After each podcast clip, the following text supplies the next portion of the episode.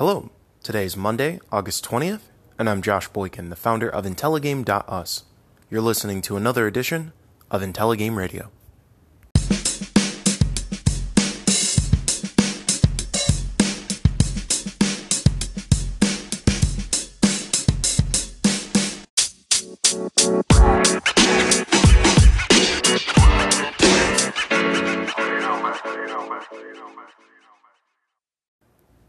Welcome to Monday, folks. I hope the weekend treated you well, and I hope the week itself has good things in store for you. Today, we're going to be airing the last of our series of interviews from Pixel Pop St. Louis 2018.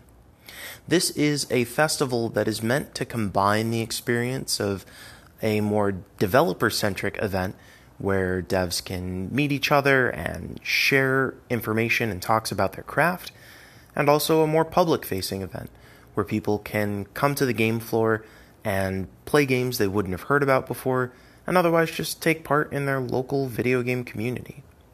It's run by Carol Mertz and Mary McKenzie, who you've heard here on Intelligame Radio and in the Intelligame podcast before. And it's one of my favorite shows of the year. It gives me a chance to come back to the Midwest and also just kind of dial into a lot of what makes the homegrown game community really strong. These three interviews are conducted with folks who are taking their games really seriously and put together projects that I was really impressed by on the show floor. Unfortunately, I didn't get the chance to interview everybody I would have wanted to, but I do think that you should check out some of these games and otherwise just generally check out the Pixel Pop website so that you can see the other games that were showcased there too. There's something about attending a small local game conference that just oh, it just feels really good to see people who care about their craft who are working on making this little piece of magic a reality. It it's just fantastic. So I hope you enjoy these interviews. You're going to hear three of them, and then we're going to go ahead and wrap up for the day. If you have any feedback, questions, comments, you can shoot them over to podcast at intelligame.us, or of course, hit us on social media at intelligameus. All right, so I'm here at Pixel Pop St. Louis, and I just got done playing uh, one of the storylines in Confessions of an NPC. I'm here with the creator. If you want to introduce yourself, uh, a little bit of your background. Okay, I'm Charles Hans Huang. I am a web game developer at Scholastic, and I also make independent narrative games on the side. And I also run GDC Unparty.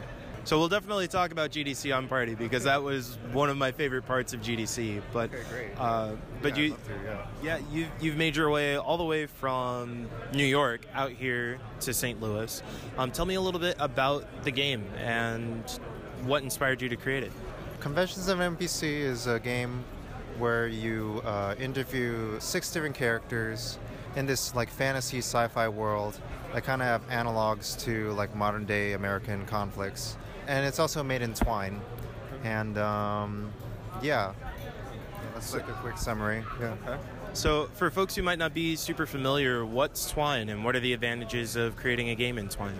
Okay, so Twine is a hyperlink based uh, web game engine basically it like uh, abstracts out a lot of programming. So like uh, it was kind of responsible for this like twine revolution a couple years ago. That's that was like pretty prominent amongst like uh, the community there. And like it just made it more accessible for a lot of content creators to make games. And as a result we heard a, like a lot of voices from like marginalized folks. Um, that movement's kind of like died down a bit over time but uh, but it's kind of like had spiritual successors from there. I was interested in Twine because of like its accessibility and like I'm I'm a programmer by background, but I also like when I get home, like I want to be I want for this project I wanted to be able to just dive into like the, what was interesting to me at the time, which was like the stories I want to explore with Confessions of an NPC. So each of these different NPCs, there are five different or six different characters. Yeah. And Like- Yeah, like there's five main ones, and then sixth is the concluding one, which has like a lesser story. But like five are the main ones, and total is six. So yeah. what gave you the idea to put this particular story together? The, in the storyline that I played, there were definite analogs to issues that have taken place in society with folks who have been discriminated against based on race, um, all sorts of, of other societal parallels. So with this game, it started off, yeah, to answer one of your previous questions and going back to that, um, it started off with just getting out of the idea like, oh, what if like you had like these characters that you normally expect from in a fantasy setting, and then you just made them like more realistic and more intense and more interesting, and then as I was exploring those characters, like adding some, taking some away, and like exploring different themes, like it just gradually evolved into like the stuff that was on my mind at the time which was around like 2015, 2016, and naturally, and like that naturally lent itself to a more political angle. And uh, as certain stories got more serious, I realized I wanted to do more research and explore like more serious themes. And it sort of evolved over time into like what it is now, which is exploring these kinds of like serious themes in like uh, modern America. So, yeah. I feel like your general aesthetic or your, your general feeling and approach is is actually very feeling centric and about getting to sort of the core of interactions between people and it feels like a little bit of what GDC Unparty is also about. Can you talk a little bit about and, and maybe I'm stepping out of line here, but can you talk a little bit about GDC Unparty and sort of what guides your creation process? So, creation process and GDC Unparty, and maybe how they like intertwine, maybe.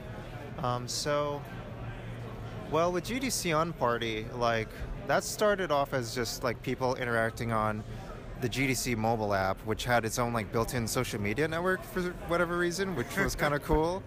And then it was like, oh, there's just oh, you're a GDC, where I'm a GDC, like.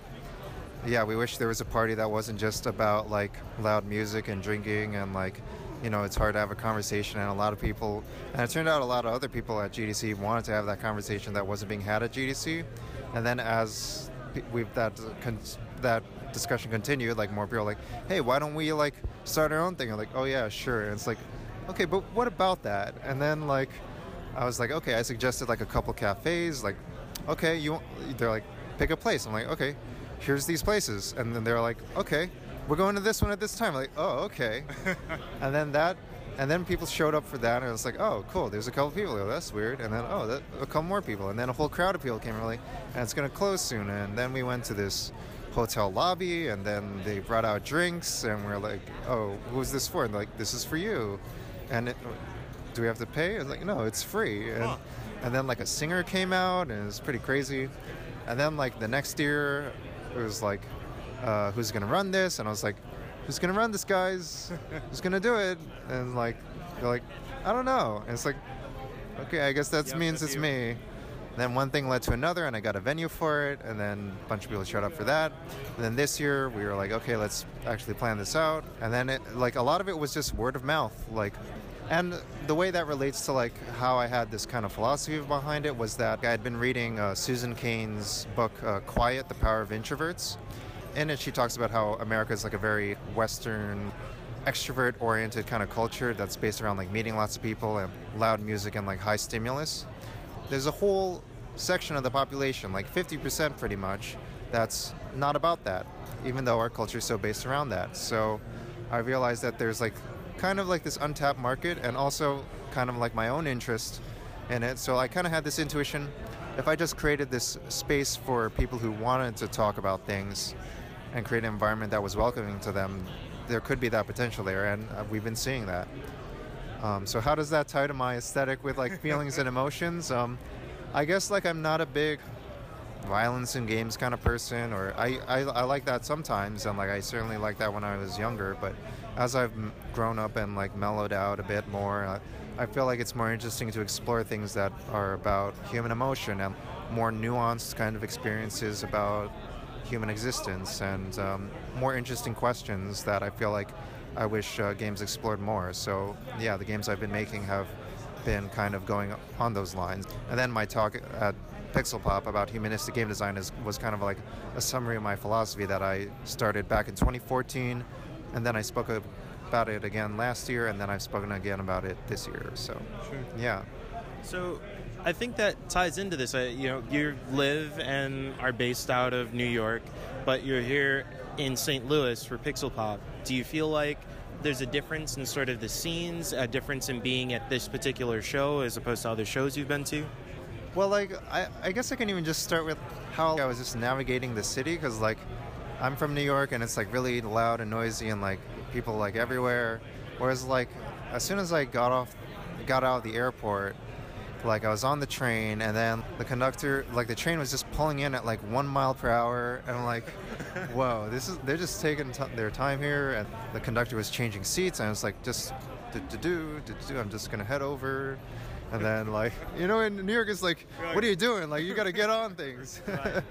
And like then she's like oh have a nice day everyone. Have a good one. Hey good to see you and like it's like people are so friendly here just like the conductor like I've never seen that before Yeah. generally like people like I've even like people I've been talking to have been showing here has been like everyone's pretty happy that like we've people who are out of town have come here and like um, it's like pretty like inviting and like uh, uh, lower lower stress I guess compared Yeah. to like other festivals.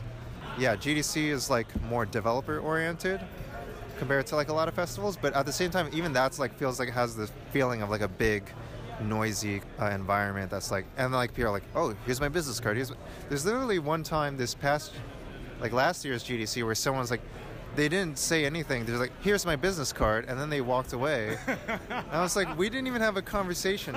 Like, I don't even know anything about you. like, that was like the first time I'd ever gotten that. And but like I think like GDC and like kind of big conferences kind of just instill this kind of sense in people and sets a certain tone. Whereas here it's like, oh, how's it going? Let's have a chat, you know. So yeah. What else are you working on in the future? And like, how can folks find you if they're looking for you or your work? Um, so what am I working on in the future? I don't have a game project lined up right now, but uh, I have some things in mind. But uh, the next project is uh, Friendship Garden. Uh, that's uh, I'm working on a mega booth at Play NYC for marginalized game developers, and I'm hoping that'll take off. It's like our first time doing it. Oh, it sounds really cool. So it's a it's a lot of work, and um, we're, it's going to be a lot of work, and uh, we're ha- we have high hopes for it. Just hoping it'll work out, and uh, people will be able to find me at my website at uh, charleshanshuang.com. They can also find me on Twitter at Charles H Huang. That's C H A R L E S H, then another H U A N G. And um, and then you can also email me at contact at charleshanshuang.com. Yeah. Awesome. Well, thank you for your time. Thank you for bringing your game, and thank you for putting together GDC Unparty. Just like you said, it was nice to have a space that was a little a little more decompressed. So. Yeah. Great. Yeah. Thank you so much. Yeah. I just got done playing Chroma, which is a mobile puzzle game. It has sort of a, a mellow aesthetic, but does have a, leaves you with a, a peaceful feeling. Standing here with the creator, if you could introduce yourself and talk a little bit about Chroma. Uh, I'm uh, that owl guy, or uh, Sebastian Cooper. I'm the creator of the aforementioned game Chroma, and uh, happy to say whatever you want to know about it. Sure. So tell folks a little bit about how the game works. It is a color matching puzzle game that teaches you how light and space works. So you are taking different chromosphere pieces and sort of slingshotting them at each other and at the targets to make the appropriate uh, color. So if you're making, uh, I guess, um, cyan, you mix green and blue. If you're going to make uh, yellow, you're mixing red and green. If you're uh, making magenta, you're mixing red and blue, which may sound a bit weird, but it's based off of additive light as opposed to pigment light that we're used to. So your primary colors aren't red, yellow, and blue, it's red, green, and blue, because that's how light wavelengths actually work. So yesterday when I played Chroma, you had this sort of mentality of saying if you are having a problem with the game, it, it's my fault as a designer. This game is meant to show you how smart you are, and that's not a challenge. I feel like that's different than what I've heard on a lot of show floors and sort of that idea of being a, a proactive or like player centric developer. Tell me a little bit about how you came up with this this mentality, this idea. Uh, okay, so uh, as of May this year, I graduated from college. I majored in philosophy and virtual narrative and design. That's one other major, not two, so I was a double major, not a triple major. And in that, I wrote an essay detailing out an empathetic design process. Because one thing I noticed about game design when you look at the obvious greats, uh, whether it be uh, Minetaka Hai, is it Minetaka Hayao Miyazaki? Not, not that's not the right one.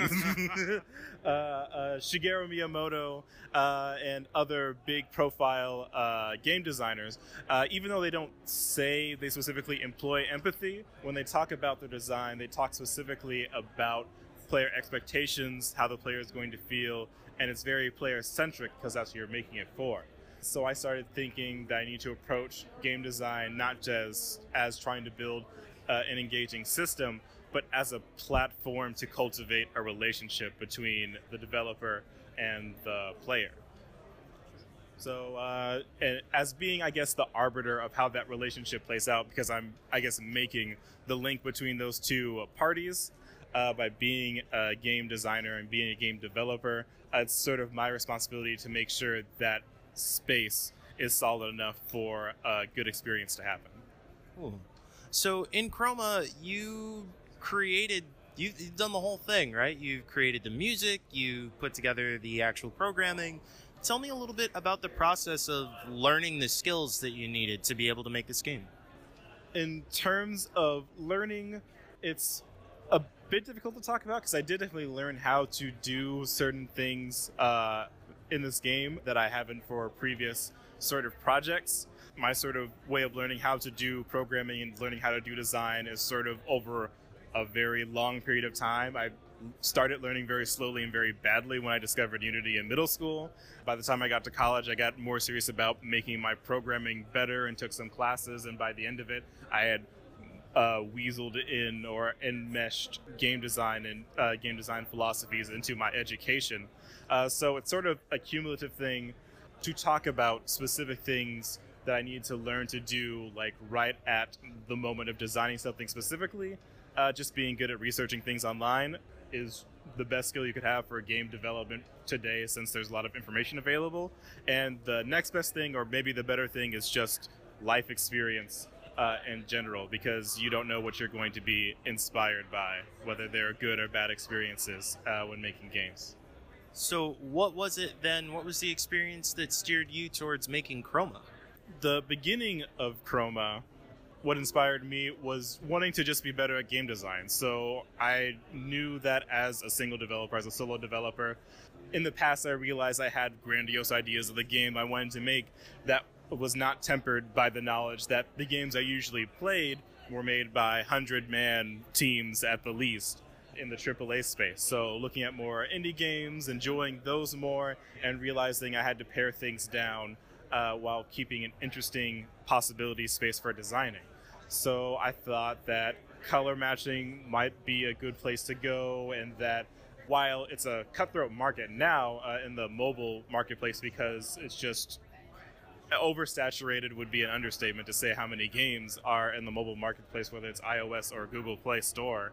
Uh, being able to at least self-publish and have it out there, even if it doesn't make a whole lot of money or gets into a lot of hands, was something that was feasible. And I felt that after I had the basic conceit of using light in this sort of way, a lot of things opened up. I just ended up discovering new ways and new mechanics uh, that helped express these ideas of how light works and how space acts when it's not Euclidean or regular space as we experience it every day. Sure. So, what's the plan for Chroma in terms of its development, where people or when people would be able to find it? Um, you can see development updates uh, for Chroma by following me on Twitter at that owl guy. Otherwise, you can go on my site for other information concerning that and other stuff I do. In terms of when it will be done, I am thinking that it will probably be finished at the latest, if it's on the tra- trajectory it's in now, before spring of 2019 this is subject to change because I'm finding out a lot of new stuff, even here at a uh, Pixel Pop Fest, about marketing and about uh, publisher stuff and all that. So a lot of things are sort of up in the air, and I'm discovering exactly what will need to be done to make sure that the game is in the best position it can be. Tell me a little bit about demoing here at Pixel Pop Fest. Have you shown at other shows before? Uh, this is my first time showing. I was actually almost like deathly afraid when I first came in, because uh, when you think about it, it's it's especially with my whole focus being revealing and talking more about the emotive side of game development. Whatever art you're doing, the first time or maybe any time you're expressing yourself publicly in front of so many people, it's a bit nerve wracking because it's a sort of vulnerable space you're putting yourself in. As like worried that people might not like it. Maybe I've been working on it too long and it's just complete utter garbage, but I don't know because I've just been looking at it for a long time. Sort of getting myself worked up thinking about it, but uh, it turns out people like it. There are some flaws, but they're flaws that I can fix, and in spite of some minor bugs, people like it in spite of that. So I'm I'm confident to say that I have a solid base. There's a good design space uh, for finishing up the game, and I feel as if I take the criticism I've gotten and compliments into consideration today that this is going to be a great game that a lot of people will enjoy. Awesome. Well, thanks a lot for your time, and thanks for showing here at Pixel Pop. Uh, thank you.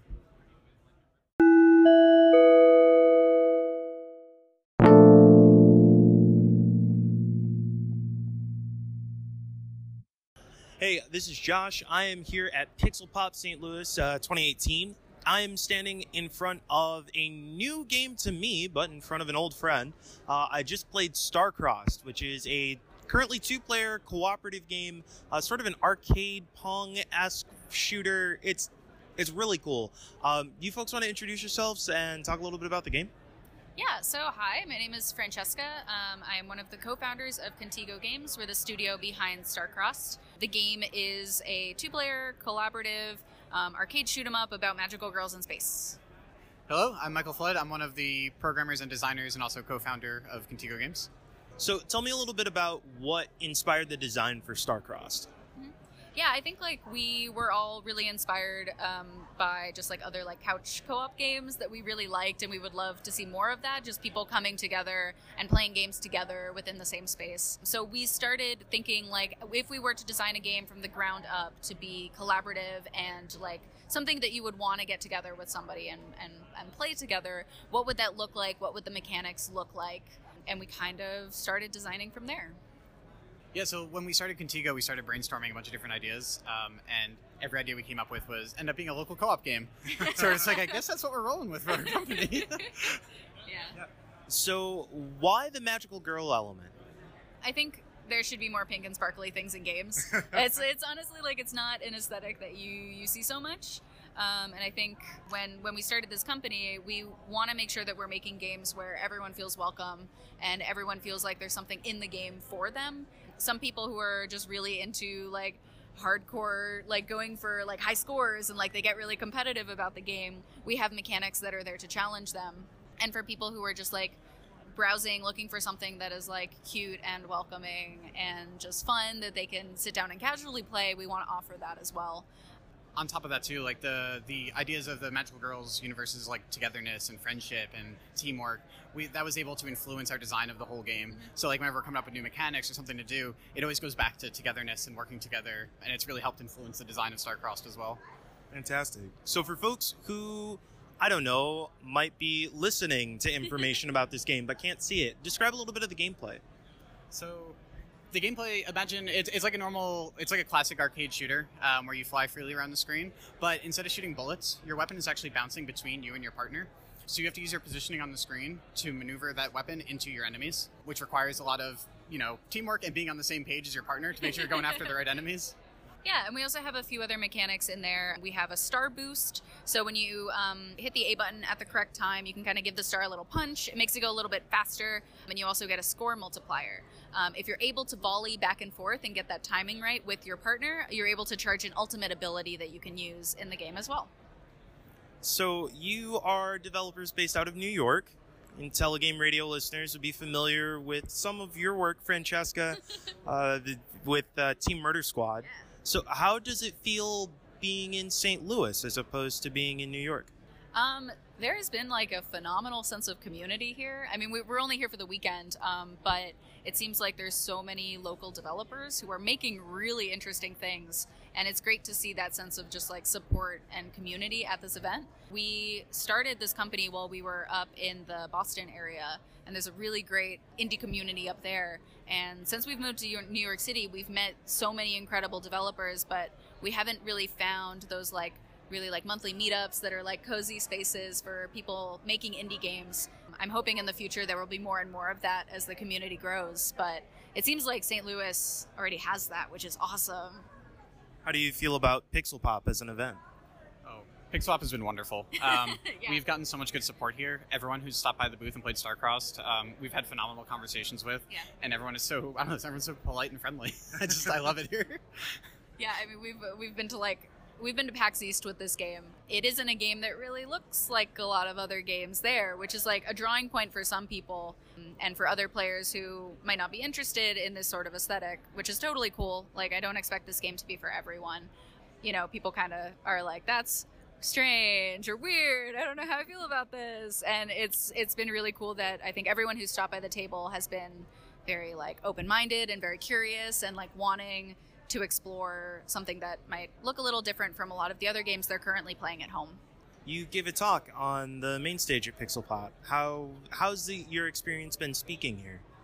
Yeah, um, it was really great. I wasn't sure since I've never been to this event before. I wasn't sure exactly what the audience would be like. If it would be a lot of experienced developers or people who are um, really passionate about games and curious about developing them. So I gave a talk that was sort of sort of like an intro overview to the world of game design and sort of best practices and skills that you want to cultivate to kind of be a successful game designer. It seemed like people learned things, which is, I guess, that's that's that's what I consider to be a successful talk. Um, that people got something out of it, so that was great. Great. So, where can folks find information about you, information about Starcrossed, if they're curious about what's going on? Yeah, so if you're looking for uh, me, my, my personal work, um, you can find me on Twitter. I'm at Chesky. That's C E S C H I I I. Um, if you're interested in learning more about Starcrossed, we are at Play Starcrossed or PlayStarcrossed.com. My Twitter is at Mike Flood, M I K E F L E W D, um, and you can also follow our company um, at ContigoGames.com. Well, thanks a lot for your time, both of you, and thanks for the awesome time playing StarCrossed. Yeah, thank you so much. Yeah, thank you so much.